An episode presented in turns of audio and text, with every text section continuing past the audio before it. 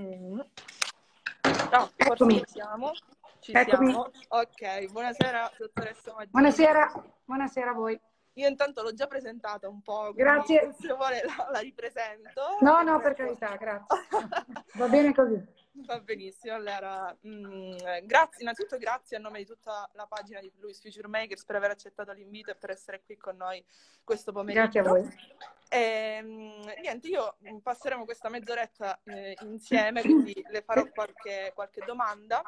Innanzitutto, eh, una, una cosa che ci sta molto a cuore, di cui volevo parlare, è il fatto, siccome noi stiamo provando in prima persona quella che è l'esperienza della beneficenza del volontariato attraverso eh, la fondazione AIRC, quindi eh, il, centro di ricerca eh, contro il cancro. Ecco, noi abbiamo spulciato tra, tra le attività che lei ha, ha, svolto e abbiamo visto che è molto attiva nel, nel sociale. Ecco, noi volevamo sapere qual è effettivamente l'input che l'ha spinta a essere così impegnata nel sociale e come riesce a conciliare quello che comunque è un ruolo di prestigio, quello di CEO di una grande azienda con eh, eh, un impegno tanto grande quanto il sociale? Ma uh, guarda, ti do del tuo, eh, perché già mi sento abbastanza vecchia con tutti voi, quindi. Facciamo, facciamolo un po' più facile. Ehm, ma in realtà, guarda, sono molto attiva, purtroppo no, mi piacerebbe esserlo molto di più. Faccio, diciamo che faccio, faccio, facciamo con i colleghi del gruppo il minimo indispensabile perché chi ha la, chi ha la fortuna come noi di, di poter fare qualcosa di, di, visibile credo abbia il dovere di farlo per cui tutto quello che facciamo lo facciamo, lo facciamo col cuore lo facciamo con, con il tempo che abbiamo a disposizione e cerchiamo di trovarne quanto più possibile facendo così un lavoro un po' complicato soprattutto di questi tempi e, e la volontà è un po' quella di dare alla comunicazione visto che di comunicazione ci occupiamo un ruolo sociale e quindi di, così, di, di, trarre il massimo beneficio da questo potente, potente strumento che, così, che, noi maneggiamo tutti i giorni e non ce ne rendiamo neanche conto spesso ehm, e di dargli que- quindi un, un, ruolo un pochino più alto e di, così, dare, di dare spessore a quello che facciamo cercando di aiutare quanto più possibile chi ha bisogno oggi e chi ne avrà domani, tanto purtroppo prima o poi da una parte o dall'altra tutti abbiamo bisogno di aiuto, per cui eh, è un piacere farlo, spero che lo potremo fare sempre di più. Certo, soprattutto con magari il momento storico che stiamo passando. Eh, eh, volevo continuare diciamo, su questo filone un po' eh, personale, mh, chiedendole qualcosa, siccome oggi è la giornata come ben sa, mm, internazionale no. della donna, quindi la domanda mi sembra d'obbligo, oh, certo. certo. Ecco, se lei ha mai trovato difficoltà in, in quello, durante la sua carriera, comunque qual è il ruolo che, la, che oggi la donna ha all'interno del mondo del lavoro? Allora, eh, tema, tema complesso. Dunque, io ho trovato difficoltà un po' sì, un po' sì. Eh, qualche anno fa mi piaceva dire di no perché ero, ero, un po' nella versione negazionista, per cui non mi piaceva ammettere che ci fossero effettivamente delle barriere e dei pregiudizi, invece ci sono, ce ne sono tantissimi.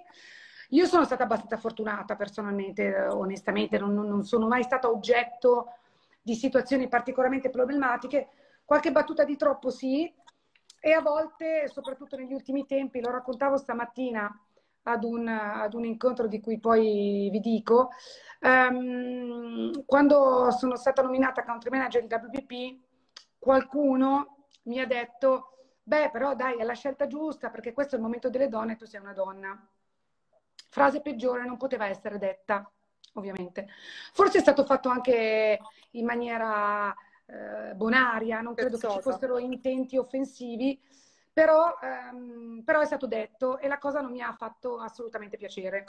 Eh, perché purtroppo ancora oggi capita che alle donne, quando si deve riconoscere qualcosa, prima non veniva riconosciuto, adesso c'è questa bellissima scusa di eh, appellarsi alle quote rosa, per cui sei lì perché sei una quota rosa, per cui diciamo che ancora il nostro vero momento non è arrivato, ma arriverà, arriverà con, con, con la calma e la pazienza, e la pazienza impaziente di cui le donne sono capaci e qualche uomo che ci aiuterà in questo percorso sicuramente succederà. E, ehm, però proprio stamattina, proprio oggi l'8 marzo, abbiamo inaugurato il, il board di Diversity and Inclusion WPP. Abbiamo fatto la prima sessione con degli ospiti esterni, ovviamente, eh, non solo persone del gruppo, e abbiamo iniziato un percorso che ha l'obiettivo di affrontare non tanto il tema della, dire, della questione femminile o gender gap, ma un po' tutte le forme che non sono inclusive, per cui questo purtroppo riguarda le razze, le religioni, il colore della pelle, eh, gli orientamenti sessuali, oltre che purtroppo anche la disabilità. Per cui insomma ci siamo posti questo obiettivo molto alto di fare qualcosa di concreto che speriamo, diciamo così, nella, nell'ultima parte dell'anno potrà, potrà vedere la luce. Per cui l'impegno, l'impegno a cambiare le cose c'è. Io ho un figlio maschio non ho una figlia femmina, però ho una cara amica che ha una figlia femmina, per cui conto un po' di sfogare sulla figlia femmina la, la mia parte di revanchismo femminista e conto di trasmettere al mio figlio maschio così un approccio un pochino diverso perché sicuramente la speranza è che le generazioni future di questo tema non debbano più parlare, perché se non se ne parla più vuol dire che l'abbiamo risolto. È vero, sono d'accordissimo. Eh, invece se addentriamoci un po' in quella che è stata poi la, la sua carriera alla fine. E, e quindi mh, lei ha eh, lavorato non solo in Italia ma in tutta Europa e anche al di fuori dell'Europa, Vienna, Russia. Eh, quindi mh, da un punto di vista eh, estremamente comunicativo, come riuscì, cioè, cosa le ha lasciato, eh, cosa le hanno lasciato le diverse comunicazioni nei diversi paesi, le diverse tipologie di comunicazione che sono state fatte, nei, sono fatte nei paesi, su un piano personale e magari anche eh, curriculare? Professionale. Bah, allora, guarda, da, da, un punto di vista professionale eh, mi hanno lasciato tantissimi contatti. Eh, io conosco persone in ogni parte del mondo e, lavorando in una, in una multinazionale e, e, comunque anche se sono basate in Italia adesso da, da, molti anni, lavorare sempre con un'ottica internazionale, potersi confrontare con colleghi non solo per un bisogno imminente ma anche proprio per scambiare opinioni e punti di vista, è una risorsa incredibile che io tutt'oggi trovo, trovo quasi magica. Cioè, quando io mi confronto con, con, colleghi e persone che vivono in altri paesi, magari sono anche italiani a volte, non è detto che non lo siano, però c'è veramente una ricchezza mh, di conversazione impagabile. E questo ovviamente poi nel, nel, contributo che noi diamo ai nostri clienti, nel, nel punto di vista diciamo sul nostro business, contribuisce appunto a renderlo più articolato e più interessante. Da un punto di vista personale mi sono portata a casa un insegnamento abbastanza duro perché ho fatto molta fatica. Non sono stati anni facili, io non ero per niente contenta di stare lì. Nei primi due mesi a Vienna credo di aver pianto un giorno sì, un giorno sì. Mi sentivo sola e abbandonata. E, um, però sono contenta di averlo fatto, sono contenta di aver vinto le mie paure. Io non sono una che ama la solitudine, quindi mi ci sono costretta eh, un po' non totalmente consapevole di quello che mi aspettava, però ho fatto bene a farlo perché comunque ho, ho, imparato che non ci sono limiti se non quelli che ci poniamo noi, ma dobbiamo riconoscerli per superarli, perché se non ne siamo consapevoli non li superiamo. E soprattutto mi sono portata a casa una grandissima flessibilità. Io prima di partire per quei viaggi ero molto più eh, bacchettona, diciamo così, cioè avevo delle de certezze, pensavo che le cose si dovessero fare in un certo modo, che le reazioni dovessero essere per farsi in un certo modo. Alcune cose me le sono tenute e continuo a crederle, però ho maturato una grande, una grande capacità di ascolto e di accoglienza che, così, che trovo mi sia utile, forse più nel lavoro che non nella vita, eh, perché poi quando si entra in campi privati è sempre, sempre più complicato essere sì. flessibili, però insomma diciamo che ci provo anche nella vita privata. Assolutamente vero.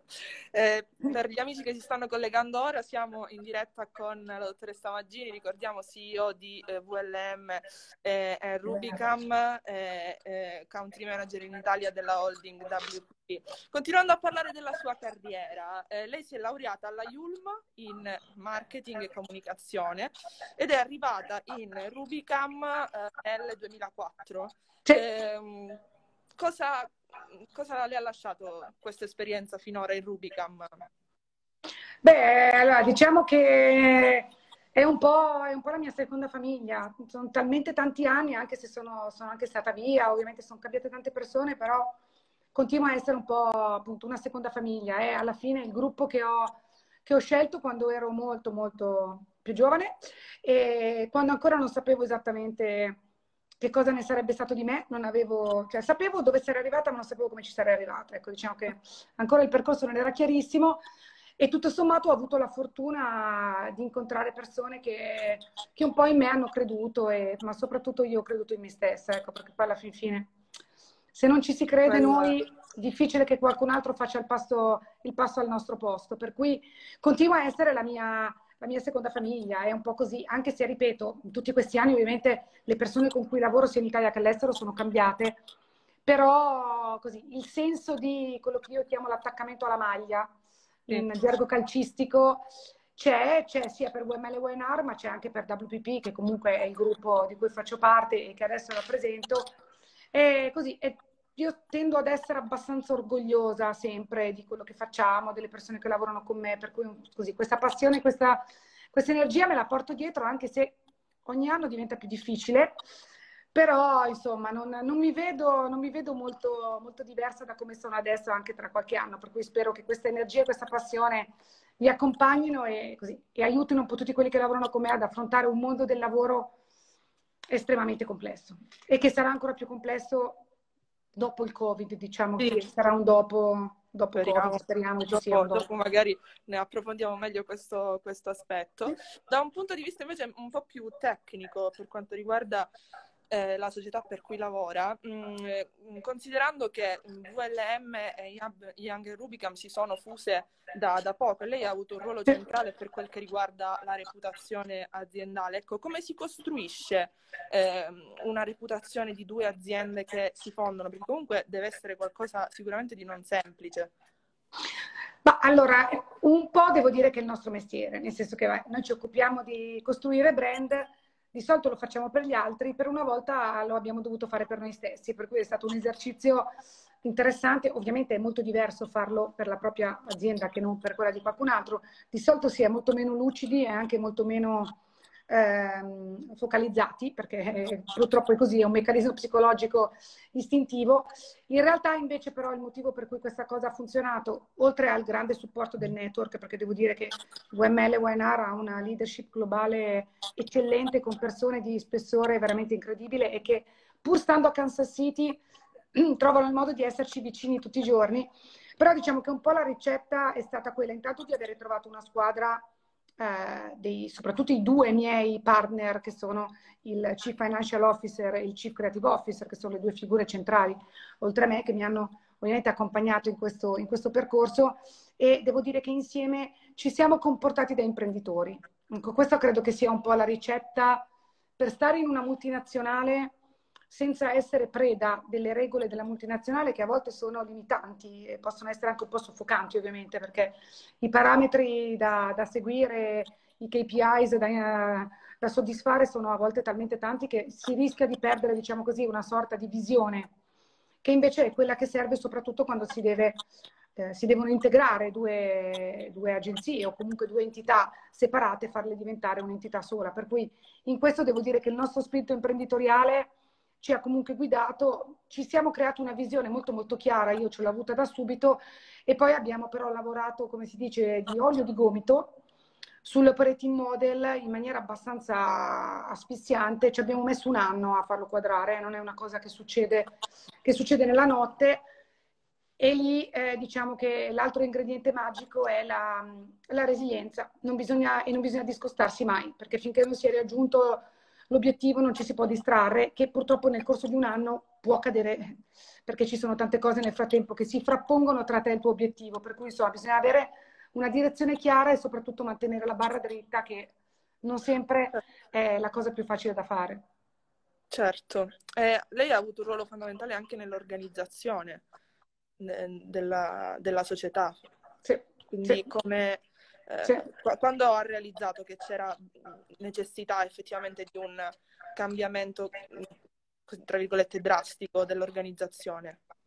Ma diciamo che la, la spinta è arrivata prima ancora della, della nuova, della nuova UML UNR, è comunque arrivata un po' con um, la crisi dei, dei, business model delle agenzie e di tanti altri business esistenti, soprattutto sotto la spinta della digital transformation, per cui comunque il percorso che poi noi abbiamo portato a termine con VML Webinar era già un pochino iniziato.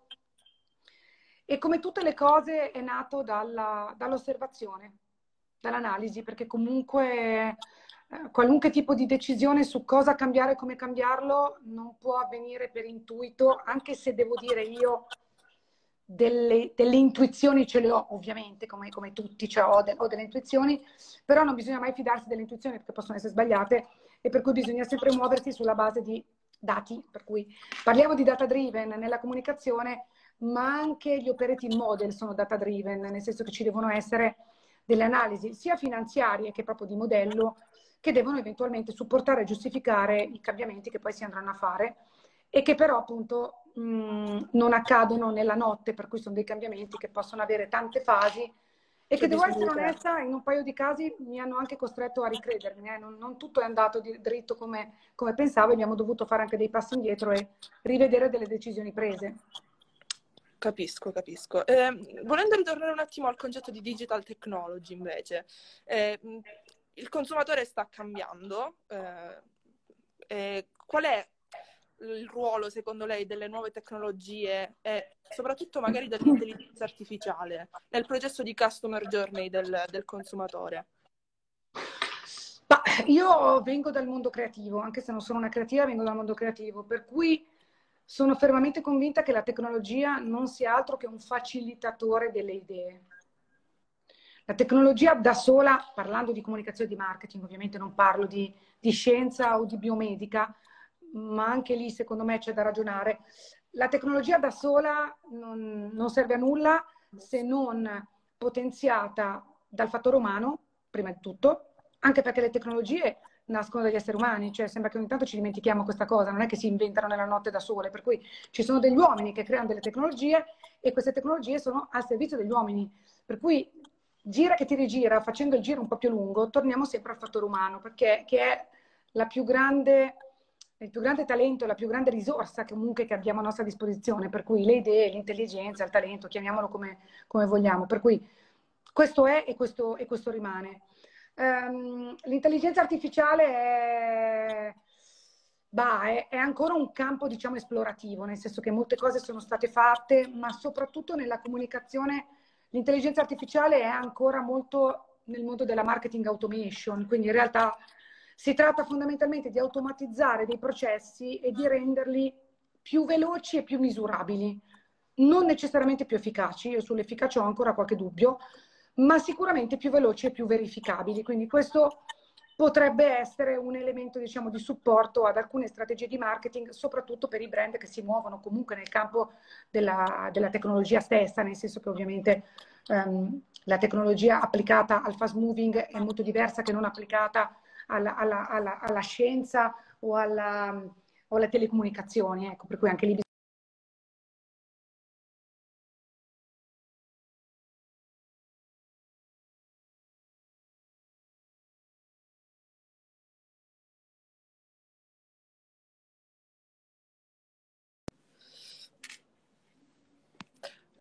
alla okay, tecnologia. Sì. Eh, Abbiamo perso un attimino. Scusi, scusi, no, dicevo, si danno ruoli alla tecnologia a volte appunto maggiori di quella che ha, per cui torniamo sempre al punto che la tecnologia è nelle mani degli esseri umani e sono gli esseri umani che ne fanno il meglio che se ne possa fare. Io sono completamente d'accordo con quello che lei ha appena detto. Troppo spesso ci dimentichiamo veramente del, dell'uomo. E, um, una domanda invece un po' più mi inserisco anche con quello che stiamo facendo noi eh, con, nel, durante questo corso, quindi la gestione comunque di diverse piattaforme social, eh, ormai sono numerosissime, quindi, mm. Instagram, TikTok. Ecco, secondo lei per una gestione più coerente del messaggio comunicativo che si vuole dare, magari anche mh, col fatto che ci sono diverse tipologie di target in base al social. TikTok diciamo che è un social un po' per, più per adolescenti, Instagram. Come, secondo lei qual è la, la chiave per far quadrare, ecco, per arrivare a una quadra? Bah, eh, questo è un argomento credo molto dibattuto di questi tempi, soprattutto nel, in chi si occupa di marketing. La chiave non c'è vi, vi, dirò questo grande segreto, perché tutti cercano sempre le, le, le soluzioni, a, volte non ci sono. Non c'è una chiave unica, c'è come sempre um, un elemento imprescindibile che è la professionalità. Purtroppo invece nel mondo dei, dei, social, ma anche del digital, a volte anche della tecnologia, trovo che ci sia un po' di improvvisazione, che è il peggiore male che si possa incontrare in qualunque professione. Per cui non mi sento abbastanza mh, eh, posizionata rispetto a questi temi per poter appunto eh, professare quello che è il modo giusto per utilizzare i social, ma mi sento di professare che serve professionalità e che è meglio fare un passo indietro e studiare prima di appunto distribuire Fantastico. proclami come se tutti avessimo capito cose che non abbiamo capito, perché io lavoro tutti i giorni con, con Facebook, con TikTok, con Google, con Amazon, ci parlo tutti i giorni, non ce l'hanno neanche loro la verità, per cui se non ce l'hanno loro, che sono parte di quel mondo, non si capisce perché dovrebbero averla gli altri, ma appunto l'unica vera verità è proprio di oggi una notizia molto bella che è un progetto che abbiamo fatto insieme a Google sulla Vazza a livello di gruppo con anche i colleghi del media. È stato eh, promosso a livello internazionale come best practice di innovation fatta dall'Italia, quindi cosa che non accade tutti i giorni, ma il motivo per cui questa, questa, questa case ha avuto questa risonanza a livello internazionale di Google e di WPP è perché è stata approcciata con grande professionalità e andando passo passo facendo quello che si poteva fare, capendo le implicazioni e non appunto rilasciando dichiarazioni molto belle perché ci sono sempre delle keyword molto affascinanti in questo mondo, ma spesso vuote. Quindi questa è la, la mia ricetta è capiamo bene quello che stiamo facendo prima di farlo. Quindi meno fumo negli occhi, diciamo. Lanciare meno fumo. Eh, ritornando un attimino alla, uh, al suo percorso in, eh, Rubicam. Ehm, eh, qual è stato il touch point eh, che l'ha portata a, ad avere questo contatto con l'azienda? Hmm. Dov'è che, che uh, l'ha incontrata per la prima volta? Sto cercando di ricordarmi. Dunque, è avvenuto in una maniera molto banale, nel senso che io lavoravo in Le Burnette e un uh, amico di amico che lavorava in Aghe Rubicam mi mm, diede il mio nome all'allora amministratore delegato Massimo Costa che stava cercando un account director. E quindi mi chiamarono e così fu. In maniera molto analogica. La cosa più analogica che potesse esistere perché al tempo era così. Per cui il passaparola e gli amici a volte funzionano ancora. Vero. Ma sono passati un po' di anni, non lo so se oggi funziona così, ma secondo me sì. Forse. eh, un, un'ultima domanda magari e poi vediamo se ci sono anche domande eh, certo. dagli amici che ci stanno seguendo a casa. Eh, proprio riferendoci al discorso che ha, ha, che ha, citato un po' prima riguardo la pandemia e quindi il Covid, ecco, come è cambiata, come sta cambiando la, la comunicazione dove, quali sono le, le, prossime sfide per il futuro in generale nel mondo della comunicazione e poi magari anche in particolare per eh, in Rubica? Ma allora, devo dire, a parte un iniziale momento in cui c'è stato questo, così, questo afflato un po' intimista di ringraziamenti, stiamo in casa, così campagne appunto, un po' di supporto psicologico nel, nel primo lockdown Dopodiché devo dire grazie, grazie a Dio, um, tutto è abbastanza tornato alla normalità. Nel senso che, non, come dire, le aziende, le agenzie hanno, tornato, hanno, hanno ricominciato scusate, a lavorare come, come, lavoravano prima, quindi ci sono piani di marketing, ci sono obiettivi, ci sono piani commerciali, niente di diverso da, da prima. L'unica cosa sicuramente che va sempre un po' considerata, ma è molto pragmatica, diciamo così, non è nulla di, di, di, di affascinante, eh, ha a che vedere con la parte visiva, per cui fare campagne in cui ci sono tante persone insieme, persone che si abbracciano, persone che si frequentano, ovviamente in questo momento non è consigliato. Non è che sia vietato, però non è consigliato perché eh, potrebbe in qualche maniera eh, o sollevare diciamo, qualche obiezione da un punto di vista dell'eticità o comunque creare un qualche tipo di fastidio psicologico. Per cui l'unica accortezza, visto che spesso quello che noi facciamo è un po' lo specchio dei tempi, cioè noi alla fine facciamo vedere persone nella loro vita più o meno normale, per cui bisogna stare un pochino attenti a non dipingere un mondo che non è più possibile, almeno nel breve, nel breve termine. Quindi questa è l'unica, è l'unica accortezza, non ci sono grandi altre rivelazioni dal punto di vista della comunicazione. Poi tutto, tutto è abbastanza business as usual ed è bene che sia così perché di eccezioni ce ne abbiamo già abbastanza intorno a noi per altri motivi.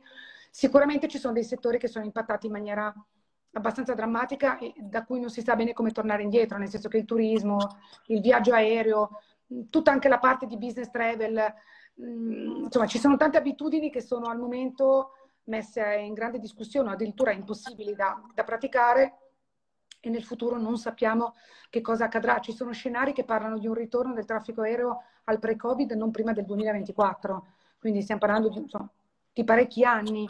Ehm, e quindi, insomma, e, e, con questo ce ne sono anche altri di settori. Poi ci sono anche cose nuove che stanno nascendo che prima non c'erano. Eh, le start-up, tutte le, diciamo così, le, le attività, diciamo, che sono eh, legate a delle app, le attività digitali stanno magari vedendo una, una fioritura che prima non c'era, per cui come sempre accade nei periodi di crisi, qualcosa muore, qualcosa nasce. Dobbiamo, sì. Bisogna avere... Trovare le energie migliori per, esatto. per riuscire a uscirne. Ecco, scusate il gioco esatto. Ehm, ultima domanda, eh, un consiglio, se le dovessimo chiedere un consiglio da dare a noi giovani che mh, mm, magari vogliamo, eh, vorremmo intraprendere quel, la sua stessa carriera o comunque arrivare a posizioni dove lei è riuscita ad arrivare, che cosa, cosa serve? Anche qui non c'è Ma... la, la, la, parola no, ognuno no, esatto. Ma in realtà, ehm, allora io sono una grandissima ottimista però devo essere anche molto onesta, che una, questa cosa che vi sto per dire non la vedo tantissimo nei giovani, per cui voi che siete ancora in tempo, che non state ancora lavorando, attrezzatevi. Bisogna avere voglia di sacrificarsi. Le cose facili non ci sono. Poi i colpi fortunati capitano, capitano in periodi molto buoni, mm, tutto, tutto può essere nella vita e auguro a tutti la massima fortuna. Io ne ho avuta, però onestamente dire che ce l'ho avuta facile no. No, cose, bisogna, bisogna, avere molto spirito di sacrificio e riuscire a, um, ad accettare un sacco di cose che non piaceranno. Succederanno tantissime cose, farete cose che non vorrete fare ma le dovrete fare, incontrerete persone che non vi piacciono ma dovrete farvele stare simpatiche, eh, dovrete gestire situazioni che non avete mai gestito, in cui vi sentite inadeguati.